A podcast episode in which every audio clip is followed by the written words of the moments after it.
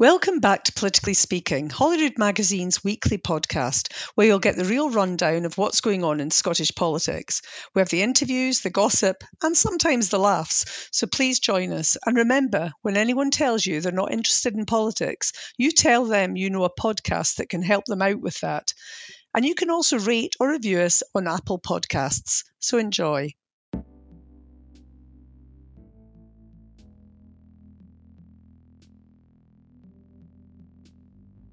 Hello and welcome to Politically Speaking, Holyrood Magazine's weekly look at the world of Scottish politics. I'm Chris Marshall, Deputy Editor of Holyrood, and with just a week to go before the election, Holyrood Magazine has had exclusive access to polling by Lord Ashcroft. The polling shows a narrow majority of Scottish voters now support staying in the UK. Ashcroft says the result of a second referendum, however, remains on a knife edge, amounting to what he calls a statistical dead heat. According to the data, voters see the NHS and the pandemic as bigger issues at the moment, but many will choose who to vote for based on that party's position on independence. In this edition of the podcast, we'll bring you an interview with lawyer and human rights campaigner Aamer Anwar. But first, I'm joined by journalist Louise Wilson to discuss the latest from the campaign trail. Louise, Ashcroft's polling is fairly extensive. What do you think the main takeaways are? Well, as you just said there, support for independence remains roughly neck and neck. But I thought the most interesting bit was actually people saying that wasn't a top issue for them. The top issues are instead the NHS, COVID and the economy, which are obviously all closely linked. But it's interesting that independence didn't become the top factor for them, despite then when asking voters later, it does become what's influencing their decision. I thought that was perhaps not that surprising when it comes to the SNP and Conservative voters. They've both set out their stalls. The Conservatives in particular are really, really gunning against having a referendum. But I thought maybe it was a bit more surprising just for the other parties, the Greens, Labour and the Lib Dems, who have perhaps not been as forthright as the other two parties have been. Mm-hmm. So, I mean, it suggests that, in the early days of the new Parliament, we might have, a general consensus on focusing on the pandemic in the NHS, but ultimately it's independence and the issue of a second referendum which is going to dominate over the course of that Parliament. Yeah, absolutely. I mean, I think for a lot of voters, although independence might not be the main issue, it becomes intertwined with all that other stuff. You know, if you're talking about how to rebuild Scotland, do you do that as part of the UK or as an independent nation? And I think that's also why the SNP have been saying that, yes, they would like to hold a referendum sooner after the initial recovery, but before everything sort of starts to get back to business as usual. Mm-hmm. And there was a slightly more left field question about which animal voters see various party leaders as, Louise. Yeah, I really enjoyed this one. So they were just looking at it just in terms of what people think of party leaders, and obviously the animal question is quite a good indicator of what people see the leaders as. So Sturgeon came out as a lion or a panther, or for one, a wise owl, marking that her leadership during COVID has been actually quite well received. Mm-hmm. And then you compare that with someone like Boris Johnson, who came out as a baboon or a mosquito because he seemed harmless but was probably carrying malaria. Oh God, that's particularly brutal. Yeah. And then perhaps most brutal of all was maybe the views of Alex Salmond, who, having launched the Alba Party, was it last month? Salmond got described as a warthog, a toad, or a snake, which is not particularly flattering. No, indeed. And speaking of brutal, we've had analysis from the Institute for Fiscal Studies of the various manifestos of the three main parties. What did that analysis from the IFS say? Brutal is absolutely the right word. So the top line, I think, was that the manifestos, all three of the SNP, Labour and Conservatives, was displayed a disconnect from the fiscal reality of the next Scottish government. You can't really get much more brutal than that, really. It's essentially reflecting on all the commitments that the parties have made over recent weeks, which, you know, in an election campaign, not that unusual.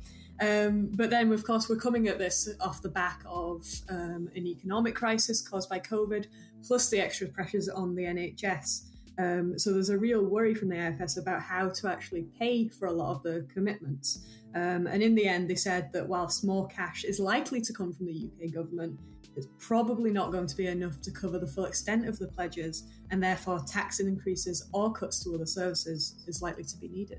Yeah.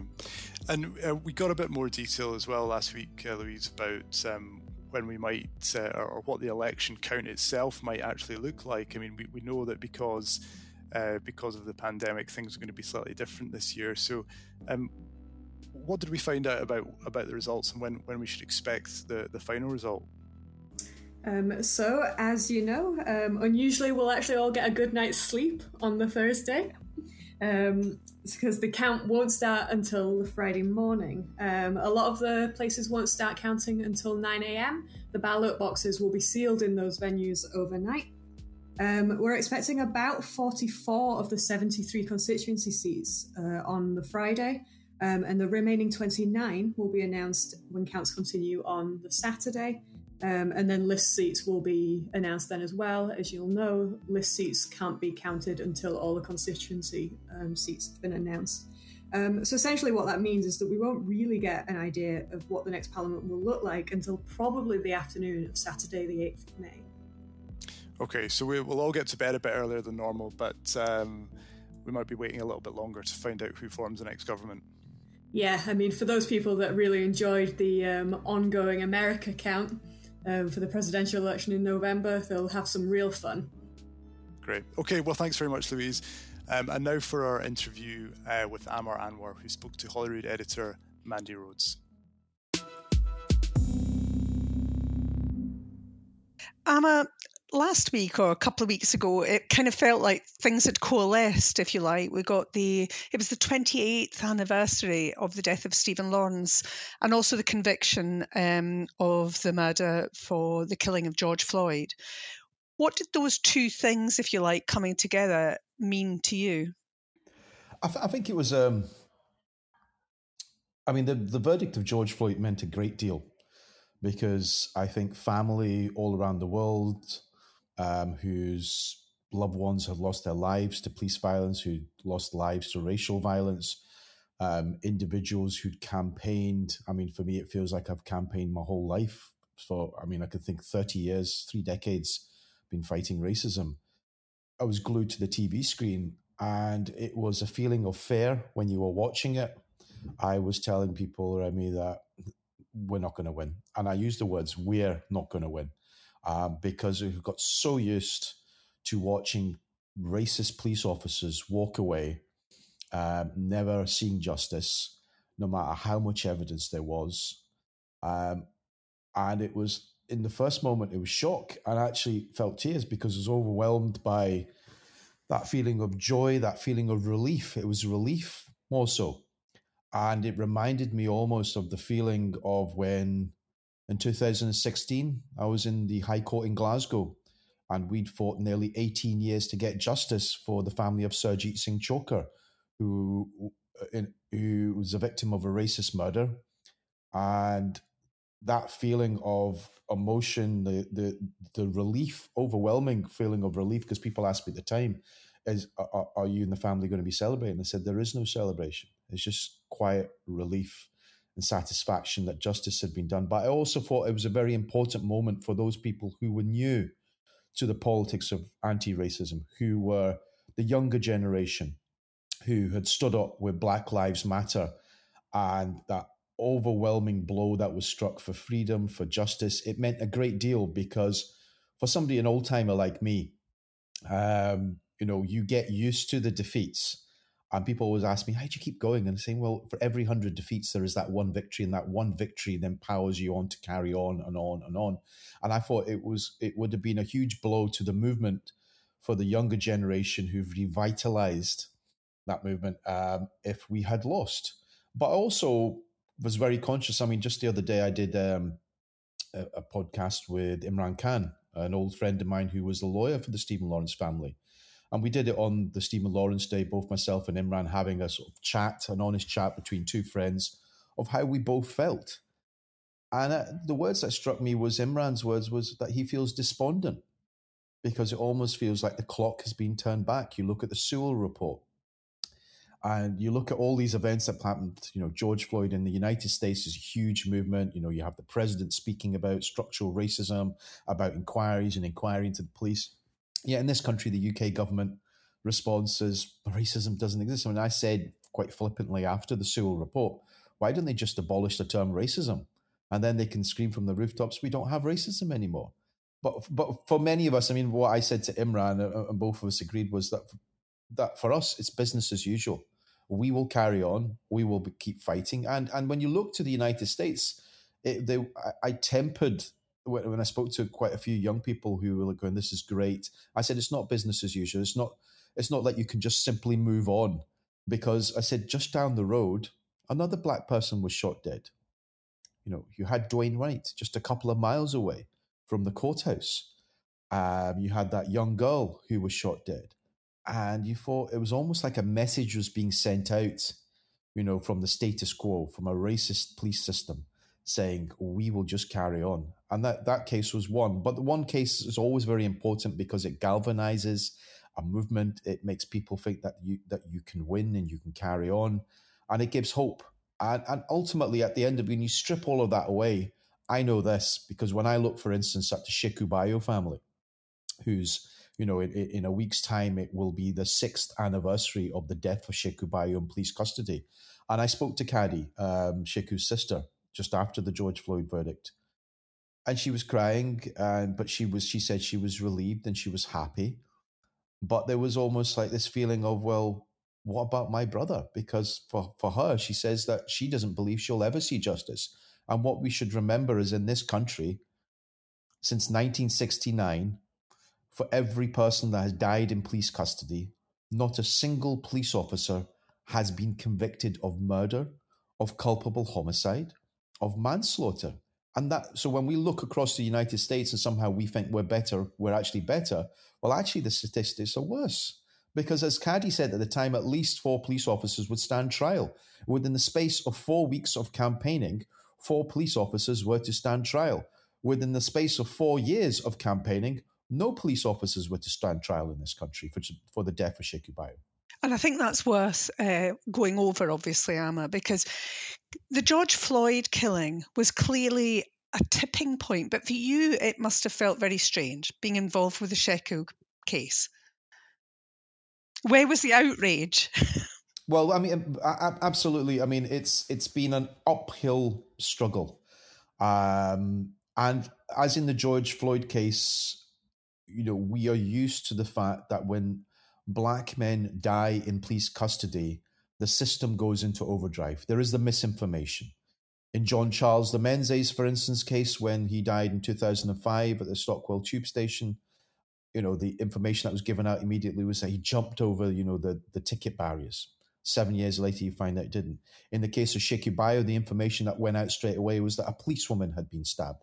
Then the information went out that he was, you know, he had a knife and a police officer was attacked. So almost instantly it was connected. He had a knife, the police arrived, he had a knife and the police officer was attacked.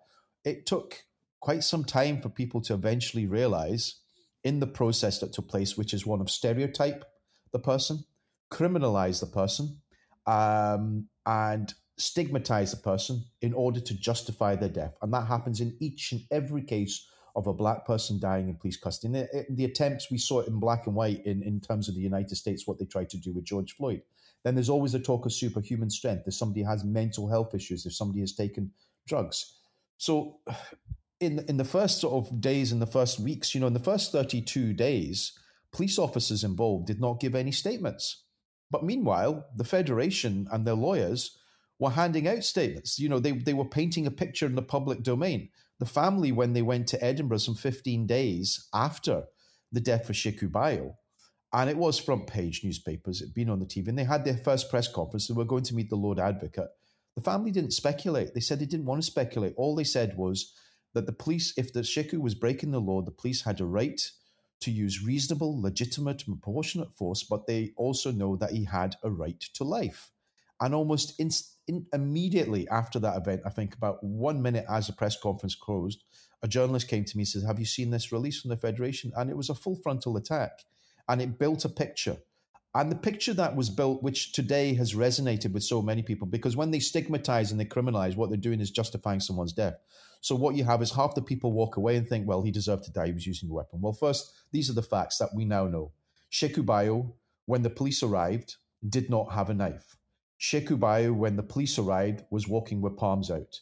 Sheku Bayoh, when the police arrived, did not attack the first two police officers, did not attack the first four police officers when they arrived. In fact, he was hit with CS spray, Pava spray, he was hit with a baton, and it was on the fourth occasion that there's supposed to have been some sort of skirmish that took place or a police officer fell over, and that was it.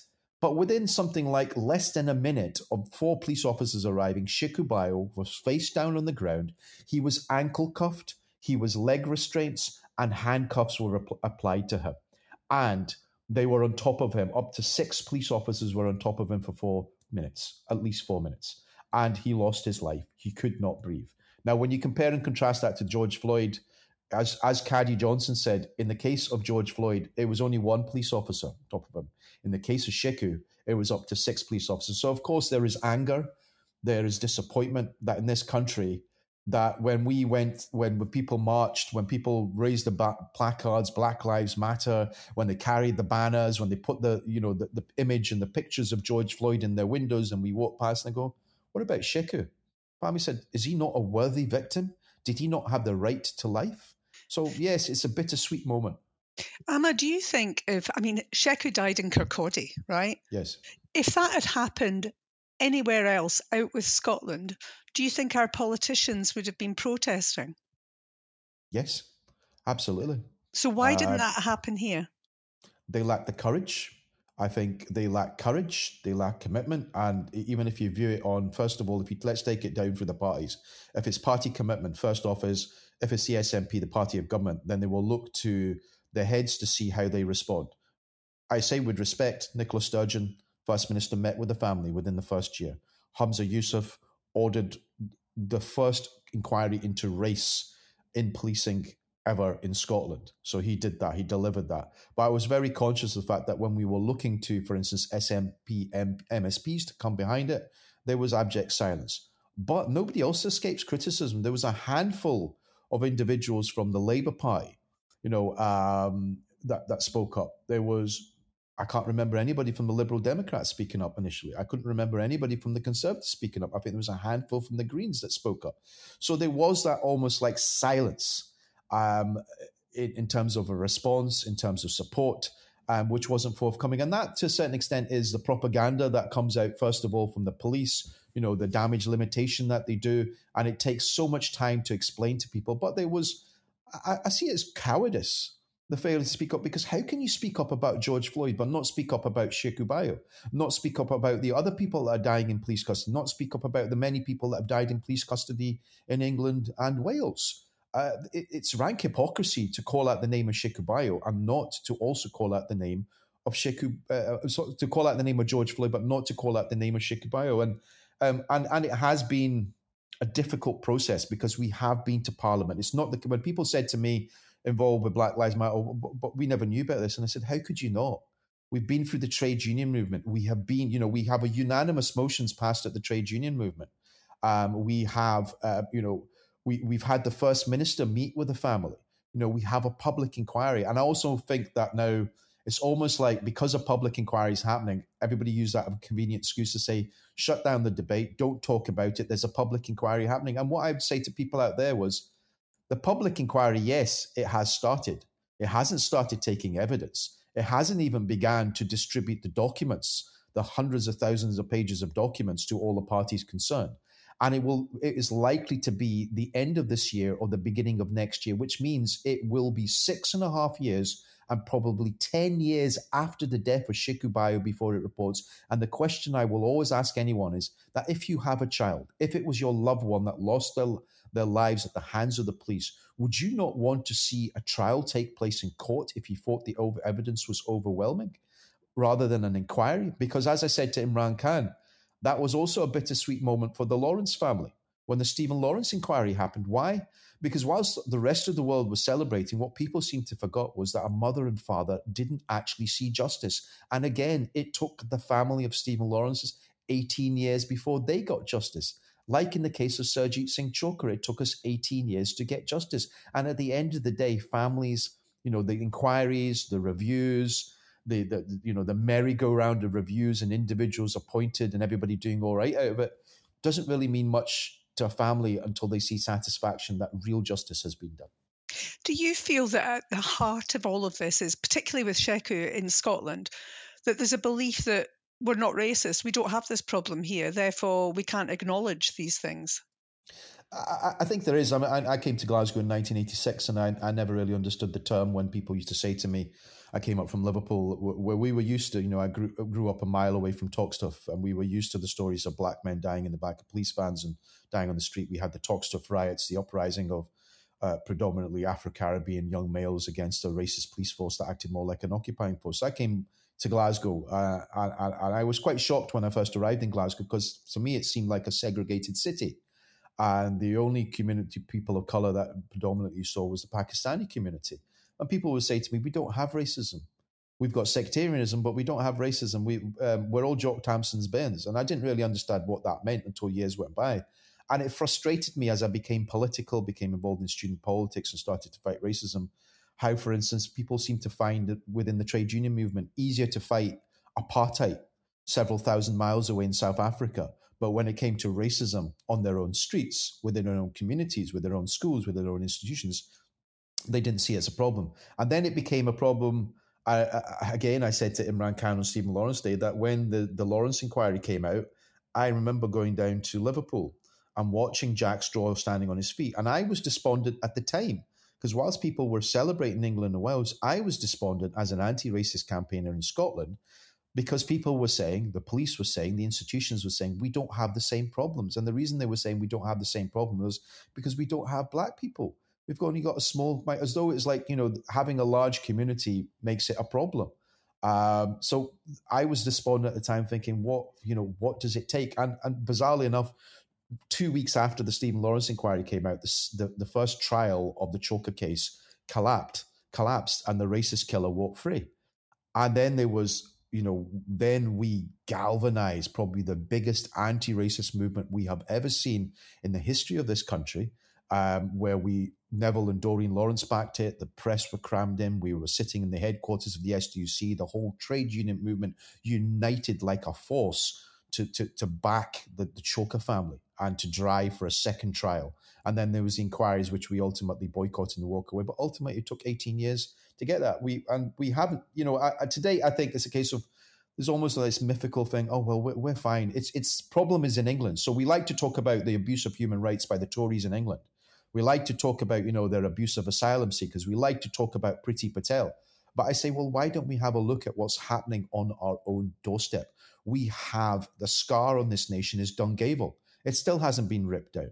We see black people, asylum seekers attacked. You know, it just, you know, we had, I think it was the Daily Record that had it, you know, several months ago, where it talked about the diatribe that Humza Yousaf, that Anas Sawar, and myself as the three so-called most prominent Asians in Scotland face on a daily basis, where we look at our phone. You can't have a private moment. It's just constant race hate and attack, and people think it's a free-for-all. And I go, well, that's just a tip of the iceberg, because many people in the community do almost feel as though the clock is being turned back. And I want to see more. I want to see much more. I want to see more from the party that's in government. I don't want to see tokenistic responses. I don't really care if you've put up BAME candidates, because the reality is not candidates, but how many have we got in Parliament? It's an abject disgrace that we only have two people of colour, two males, two Asians in the Scottish Parliament. So what does it mean? Because to me, what it means is that in 2000, when I stood outside the steps of the High Court in Glasgow and came out of the second trial of the Chhokar case, and I stood on the steps and said, we have two systems of justice at work in this country, one for the rich and a very different one for black people and the poor. And I said at the time that the Crown Office operated like a gentleman's colonial club, relatively unchanged for 400 years. I said we had no black, senior black police officers. We had no black high court judges. We had no black senior prosecutors. And that, to me, symbolized in deep-rooted institutional racism. Well, let's look at it this way. Just yesterday, I put up a tweet, which the Times had run an article where it said that I think 8 high court judges had come out in England and Wales and said that there was endemic racism, that, you know, that they were making sure that black and people of color were not able to get into. And I said, why are we so surprised in Scotland? We have 0 black judges, high court judges, 0 black people of color as judges. We have 2 out of 142 sheriffs who happen to be Asian. We have 0 people of colour above the rank of, I think, chief superintendent in Scotland. We have a problem with the recruitment of black or Asian or people of colour police officers. And we have misogyny, we have deep-rooted racism within the police service, as recently exposed by Ailish Angelini's report. And so when I look, we have these reports. The concern I have is Ailish Angelini, former Lord Advocate, very prominent, well-respected Lord Advocate, who was asked actually by all people of Theresa May to do an inquiry into deaths in custody in England and Wales. And she delivered a damning indictment of the racism that existed in the criminal justice system in England, and of why, you know, black people are twice as likely to die in police custody as are white people. And yet that report was shelved for some 3 years, coming on to 4 years. Well, we had Ailish's report into Scotland, and it delivered again a damning indictment. And the response, very muted, almost knocked into the long grass. Yes, I've seen manifesto commitments to implement it, but I don't really think we should believe in it to please Scotland to implement it and decide what happens, or to a gravy train of so-called inspectors to do it. You know, we need more than that, because institutional racism means that it will just carry on as normal. So, of course, we had the Commission on Race and Ethnic Disparities concluding that there was no institutional racism in the UK. I mean, do you think that applies to Scotland? No, I don't think it applies to Scotland, but I see it very much as an attack, which is UK-wide, because that report delivered for the UK. And you can see that the UK government will use such a report to fight back on any gains. To fight back on, you know, on any struggles that are taking place, to dismiss. And I see it almost, I see it as like when I was growing up during the 70s and in the 80s, and when I became involved in anti-racist politics, we as a community used to use the term black as all-encompassing. You know, for instance, some people sometimes are confused and say, you know, as a black person. And people say, well, but you're not black, you're Asian. I said, no. I said, you lot are the ones who divided us. Because when we used to be attacked on the street, when we were abused in the street, when there used to be graffiti and all that, you know, it was the B word, the black B that would be used against us, and it combined us and united us. And then we were split up along multicultural lines. Then it was split along Pakistani, Bangladeshi, Indian, Afro-Caribbean, African, you know, and then it became equal opportunities. And now the Sewell report is very much trying to, you know, I don't like the term BAME, but it's a term. And the point being that they want to even abolish that. And it won't be long before they want to abolish the term racism. So I think it is a very dangerous report. What I was heartened by was almost the instantaneous backlash that took place from institutions, from campaigners, from right across the board. You even had the National Black Police Association that condemned it. Of course, we didn't have the Scottish Police Federation, said nothing about it. But what I was very conscious of was, because I put out on Twitter at the time, calling on all political leaders in Scotland to call out the Sewell report. I put out a tweet saying that those who stand as BAME candidates stand, you know, they stand on the shoulder of giants. They only got there because of the blood, sweat, and tears of our families who've given so much to this country, and they had a responsibility to call out. And it was like getting blood out of a stone. You know, it's almost dragging their feet. And I was really angry and upset, as were other people in our community who are also contacting the individual saying, where is your response? Why are you waiting? Why do you need the green light from your party leaders before you actually issue a response? It was almost this terror. What's the point of becoming an ethnic minority representative if you don't have the guts to call out the biggest attack on anti-racism we've seen in generations? that you're waiting before you deliver a response, and then taking several days or a week, and then some people saying, "Oh well, we needed to read we needed to read the report before we decided." I said, "You have some of the most prominent people in this country, the most respected people, calling it out for what it was." You had, Doreen Lawrence instantaneously saying, calling it what it is. You had David Lammy. You had various other people. Many of us were so hurt and angry at what it had said. I mean, it glorified slavery. It told the Afro-Caribbean community to look at the benefits of what, the empire brought back and the Asian community. And I thought, what more do you need? Even if you take those couple of lines from it, it's enough to tell you of what the thesis was, of what the conclusion was, or what the intentions were of this report. And in fact, you didn't have to, many people in my community use the term Uncle Tom's. Because when the inquiry panel was appointed, we said, well, these are the people who've denied the existence of racism. And just because they've done very well for themselves, it's almost like forget about everybody else. I was listening to the podcast interview you did with Imran Khan last night, and there was a thing that really struck me, that 28 years on, and I guess that's the thing, it is 28 years on from Stephen Lawrence's death, and there's lots of young people involved in BLM and all these other campaigns that won't remember the tipping point that was. But what you said to Imran was, you've got a 14-year-old son. Yeah. And every time he goes out the door, you worry about him. Yeah. So what's changed? I mean, people, when people ask me, why do you carry on? I very much know, because I have my three children. My son's 13. Sorry. And it's a case of, just in case he's listening and corrects me, as he he's probably does. Quite happy being 14. But yeah, I mean, my heart, thumps, it's like beating faster now when he goes out, because I give him all the advice when he goes out the door. I tell him like what to avoid. I tell him, to stay away from groups. Somebody says anything racist to him, I'm concerned about a police officer's approach and what he should say, how he should react. And it horrifies me that all these years later, that I should have to give that advice to my son because of the concern about racism, and that I can't sit still because I'm very conscious of the possibilities, God forbid, of what could happen out there. And that is heartbreaking, because I genuinely know when people say, why do you keep going? I said, I do not.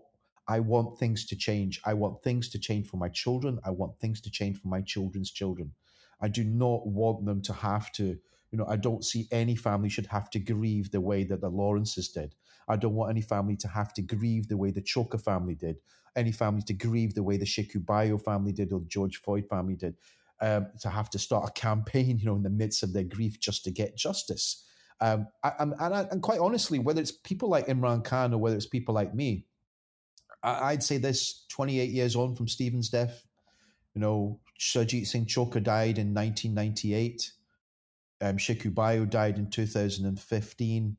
The list is the list is endless. But what I would say is, in over 30 years of campaigning, I'd probably say this, that people like me and others are tired of grieving at gravesides, commemorating those whose lives have been lost from our community. We want to be in a position where we're actually celebrating the lives of the living, not to be commemorating them once they are dead. Stephen Lawrence had a life. That young man should have been an architect today, should have been, 48 years old. He was a high-flying student. Surjit Singh Chhokar should have seen his daughter getting married. He missed her marriage. He should have seen, his grandchildren.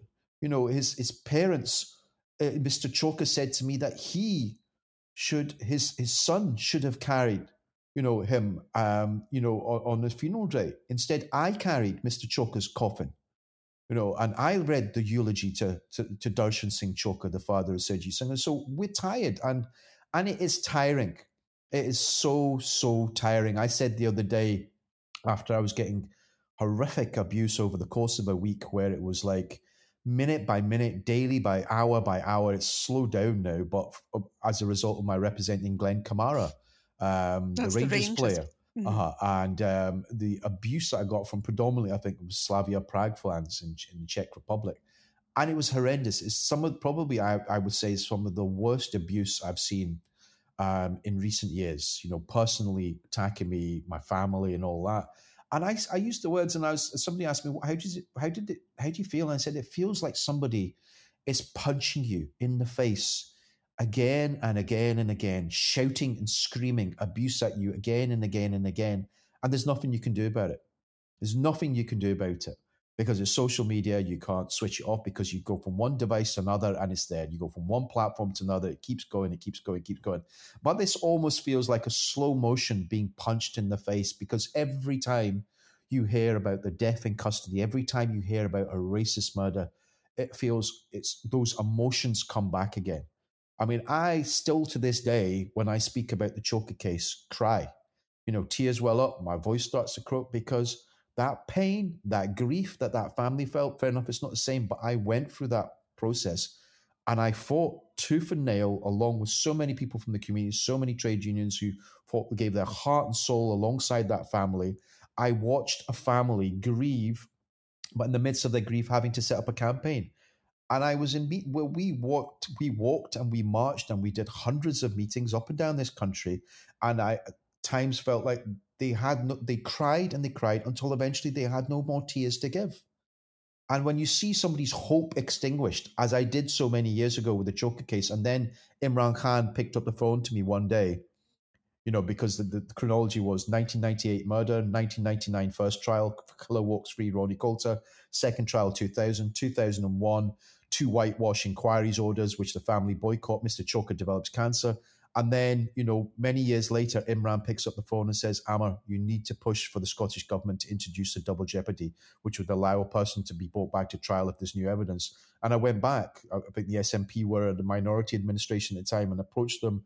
They said that they would introduce the legislation. I then went and saw what I saw as a change in regime at Crown Office. It was Frank Mulholland, was the Lord Advocate, Leslie Thompson was Solicitor General. You know, I saw a change in attitude from what had gone before many years before, and there was a determination. We all worked as a team. We wanted to see justice, and we got that justice.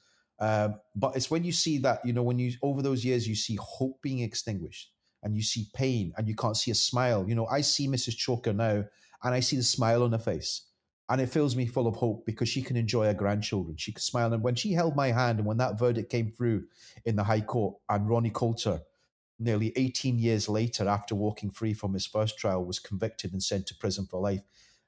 We held each other's hands, myself, Mrs. Chhokar, Manjeet, the sister, and we cried. And we cried because Mrs. Chhokar said to me, says, now I can be at peace. My husband and my son can be at peace and I can get on with my life. And now when I see her laugh and I see her smile, it means a great deal. But no mother should be placed in that position. No family should be placed in that position, because there are so many families who are still suffering in the way that, you know, George Floyd's family at least have seen justice take place. Which takes me back to Sheku's case, really. I mean, so there is now going to be this public inquiry. Do you think that will help the family feel the same peace that you say Chhokar's family feel? I don't think it will bring peace, no, because it's almost like Neville and Doreen Lawrence. They didn't ultimately feel peace until they saw real justice in the courtroom. I think it will, to a certain extent, the family want to see a legacy. They want to see change take place. They want to see the truth emerge. And there is hope that will happen. And it's always important to families when they lose loved ones to see a legacy, because it's almost like you want a living legacy, because then you can see, you know, the way I view it is the name of Ronnie Coulter will turn to dust. The man who stabbed and killed killed Surjit Singh Chhokar in a racist attack. The killers of Stephen Lawrence will turn to dust, but the names of Stephen Lawrence, Surjit Singh Chhokar will live on. The name of George Floyd will live on. And for the family of Sheku Bayoh, what they want firstly is the truth. They know they'll never get justice. So whilst everybody out there says, oh, be satisfied, shut up and be quiet, you've got a public inquiry, what they should remember is this, and I always throw it back and say, if it was your son or daughter, what would you want to see happen? And I say this, that at the end of the day, all they asked for was the police to act reasonably, legitimately, proportionately, What we know is that Sheku Bayoh, when the police arrived, did not have a weapon. That Sheku Bayoh was the first one that was attacked with CS spray, pava spray, and then batons. That Sheku Bayoh was down on the ground. And the question that the family have always asked is, why, when you have him handcuffed, ankle cuffed, leg restraints, does it require multiple officers on top of him? You know, he lost his life. And at the end of the day, I've always said this, that imagine if it was several bouncers at a nightclub and a member of the public was restrained and he died in their custody. There's no way that those seven bouncers would be given the courtesy of 32 days before they had to give a statement. Their doors would be kicked in. They would be dragged out of their beds. They would be taken to a police station. They certainly wouldn't be sat in the same room together for several hours to compare notes and to discuss a story before they came out with it. And then they would be put on trial within weeks, if not months. They would be put on trial. And then the justice system would decide whether they were guilty or not. Yet it seems to me that within this country, within the United Kingdom and within Scotland, if you put a uniform on, then you are unaccountable before the law. And that is simply unacceptable. You know, if you wear a uniform and you take an oath and you carry weapons, then you are given a responsibility. It's policing by consent. And you should answer to the courts. It shouldn't be by the means of inquests in England and Wales. It shouldn't be by the means of FAIs. You should face the same justice that ordinary members of the public expect to face if someone dies at their hands. Aamer, did Sheku die because he was black? His family believed that race had a role to play. His family ultimately believed that had he been white and the police had received reports of a white man walking down the street carrying a knife, then there wouldn't have been that disproportionate response from the police service. And in fact, we have cases of where police officers have been slashed and stabbed and police officers have attended and the individuals have been, you know, and they've actually been carrying the knife in their hand. You know, they've attacked police officers and those individuals have been taken safely into custody. Yet in the case of Sheku Bayoh, the first instantaneous thought of a police officer attending is this a terrorist attack? So the first question you ask yourself is, it's Kirkcaldy. It's 7:30 in the morning. Seriously, are you expecting us to believe that you think you're under a terrorist attack? And if you think you're under a terrorist attack, then you stand back and you wait for full support from the police service. You wait for the armed response unit. You don't go in gung-ho yourself. Then the amount of force that is used upon the individual and then the stereotyping that follows after the death. What we saw was big black man, machete carrying. He came from Sierra Leone.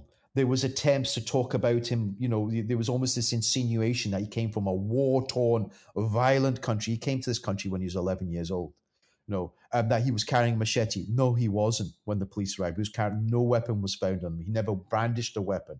You know, so that imagery that is deployed of superhuman strength, zombie-type drug. So this imagery is built up of a mad, crazed, superhuman strength, overpowering black man, when actually, when we looked at it, we went, hang on a second, Sheku Bayoh was 12 stones and 10 pounds.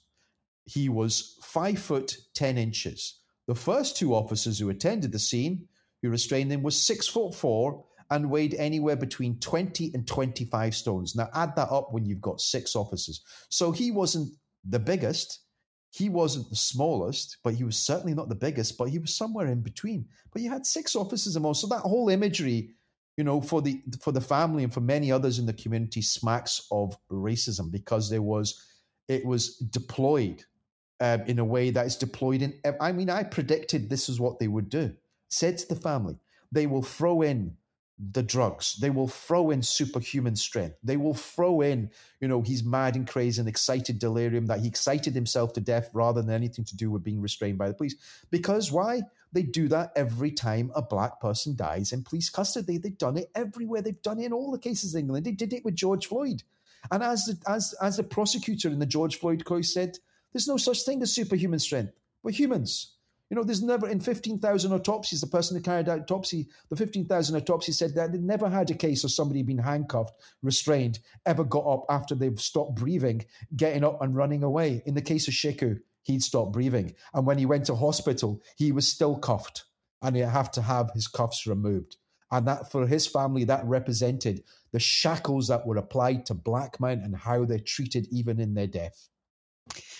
So I guess I go back again, you know, to the George Floyd death and the reaction from politicians here in Scotland.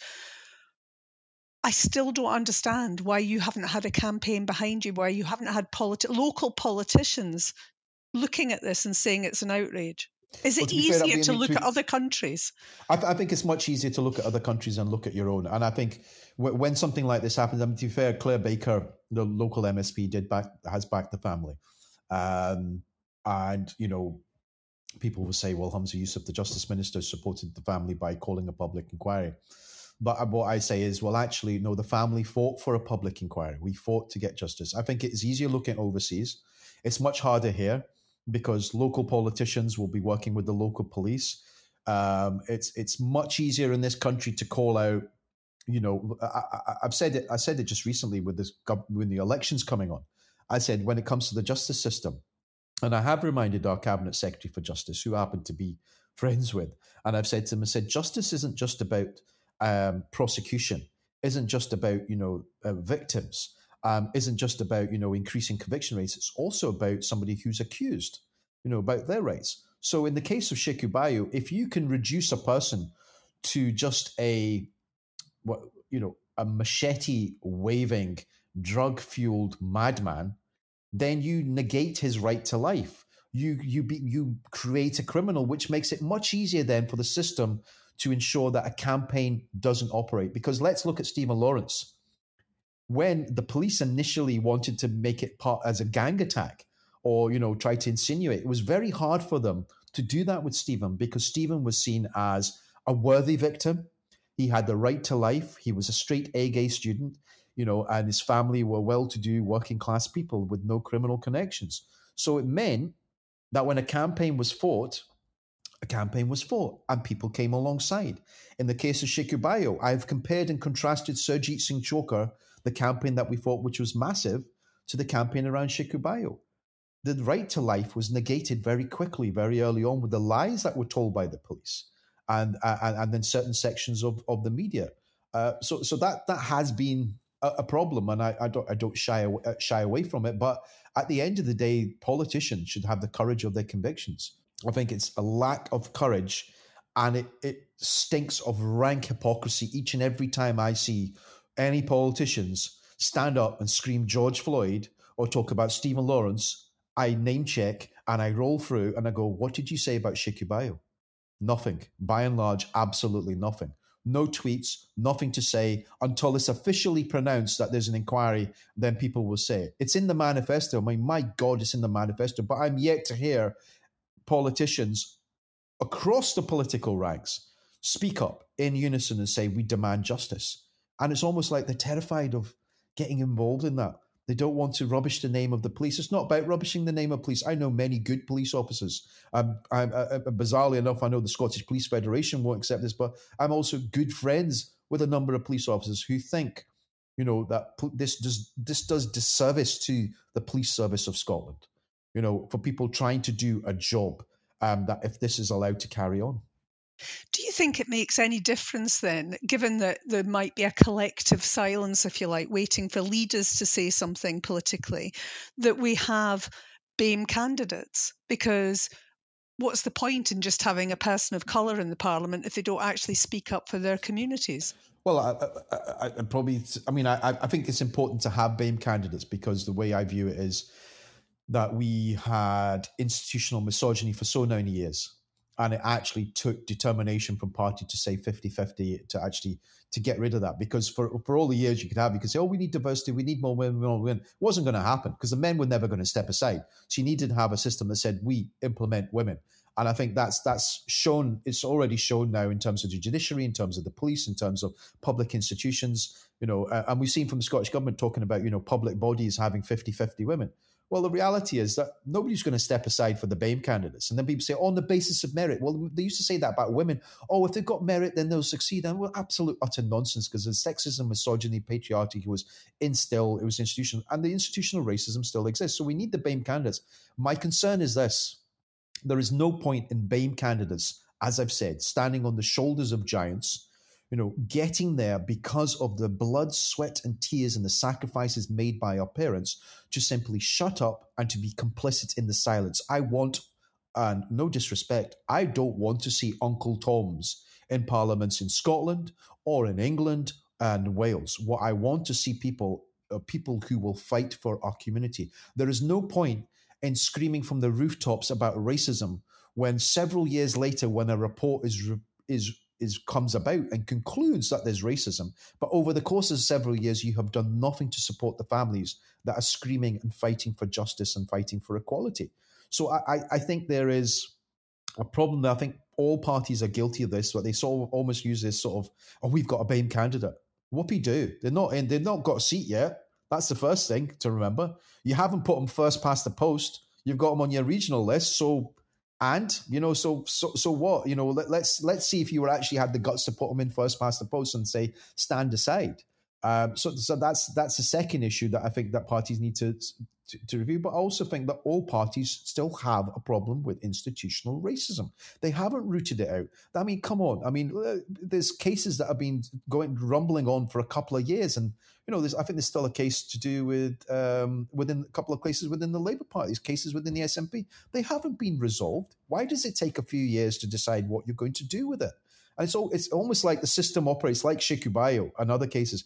Drag it on for several years so people give up, they lose heart, they walk away, they've had enough. And my concern from when I talk to people internally within the Labour Party and the SNP mostly is that those who have experienced racism just get fed up and they walk away from it. And I am tired of having to call out, whether it be white or BAME people within parties, to say, speak up, develop, where is your voice? Why are you such cowards in terms of, you know, calling it out when you see it? Because it shouldn't be left to families and victims to stand up and fight for this, because they're tired. They're trying to grieve. They, you know, that's, you know, and when you expand it, this isn't just about deaths and custodies. This isn't just about racist murders. It, you know, perpetuates in institutions, in jobs, in the education system, you know, in our communities, is the daily grind, the corrosive impact of racism. And all these people should be thinking, it's the same way that I think, I do not want my children to grow up having to experience what I had to experience. Do you get tired? I mean, is there a point, Aamer, where you just think, oh, do you know what? I'm fed up fighting. Yeah, I do. I felt that last week or a couple of weeks ago when that diatribe of abuse, it was horrendous. I was trying to enjoy my time with my children. I had a week off, and I couldn't, because every time I switched my phone, every time I looked at my laptop, I switched the computer on, I looked at the office emails. It was just constant bombardment. And it was tiring because, I mean, my mum said to me, and she says, son, why don't you just walk away? Just leave it. And she said, come home. And home to her is Liverpool. I said, Mom, this is my home. You know, Glasgow's my home now. I've been here for over 34 years. And I said, I can't just walk away now. And there was a part of me just felt like it does become overwhelming and become tiring, because you sometimes do look around and there's a handful of people I rely upon. I mean, it feels like that sometimes, a handful of people that I rely upon when we have to fight back, when we have to shout from the rooftops, when we have to galvanize and form a campaign. And that does become tiring. But then you go, well, I suppose it gets to the final, like, well, if you give up, I just can't give up. I mean, I have to just keep going. And I think when me and Imran were talking about it, it was like, how do we keep going? It's the people that I meet, the families that I meet, the Chhokar family, the Bayoh family, the individuals that I've met over the years that continue to inspire me. And I think if they can keep going in the midst of their grief, in the midst of their pain and their anguish, then what's been asked of me? And I'll say this, I never really understood. And Imran said this the other day, he didn't understand Doreen's grief. until he had his own child. And then I never understood. My mum always used to say to me when I was growing up, she said, when I used to give her aggro when I was a teenager and when I came to Scotland and studying, and she'd say to me, and I used to moan at her and say, oh, Mum, stop bugging me, you know, want me to phone her every night and say, you'll understand when you have your own children, son, and you'll understand when you see them go through pain. And God forbid anything happens to my children. But I know, for instance, when my children have been in hospital, and you want, as a parent, to take away their pain, you stay awake for the night checking their temperature, and you know, and you're in hospital when you're thinking, and you're crying, and you want to be in their place to take their place. Imagine that feeling, that gnawing feeling of anguish every single day, every minute, from the moment you go to sleep, from the moment you wake up, that feeling of knowing you have lost your child to hate, that it wasn't natural, and to have that, and that's unbearable. And to see people like that have the courage, you know, Sheku's mother, Sheku's partner, his sister, you know, to carry on going and going, saying, we are not giving up. We will not give up. We will not walk away. We will keep fighting. And you go, well, I'm not being asked for very much, to be honest. I'm not being asked for very much at all. Aamer, when you describe, you know, your concerns about your son going out, why is that different from my concerns as a white woman and my white son going out and being concerned that he'll be safe? Because I think you have the similar concerns, but I think the concerns are expanded, because when my son goes out, it's not just about the concern about he goes out.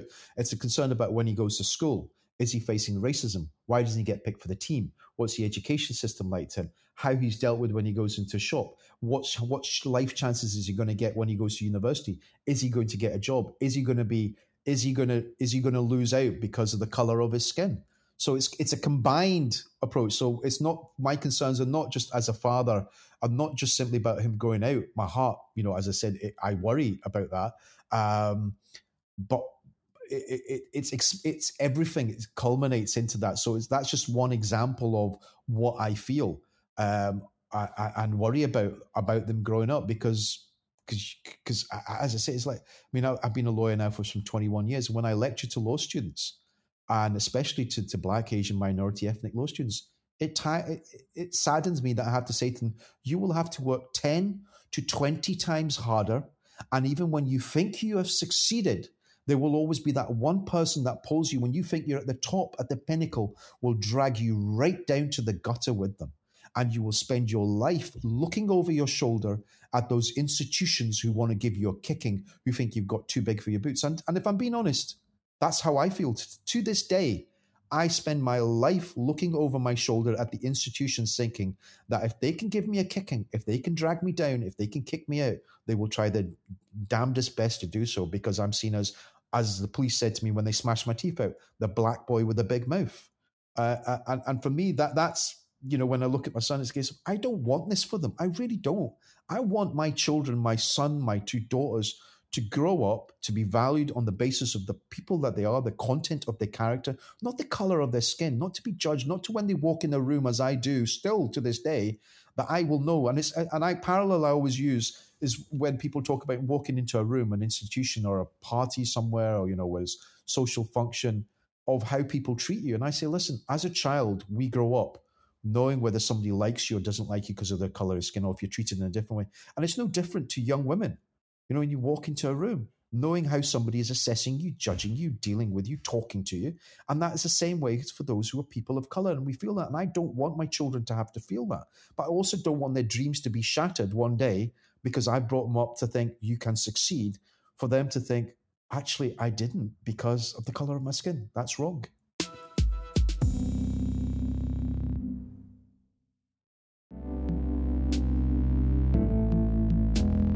As someone much greater than I said, a week is a very long time in politics. And believe me, I know Scottish politics is never boring. So don't leave it long. Make sure you come back and join us on Politically Speaking. And remember that you can rate and review us on Apple Podcasts. And do tell your friends, because everybody has an interest in politics.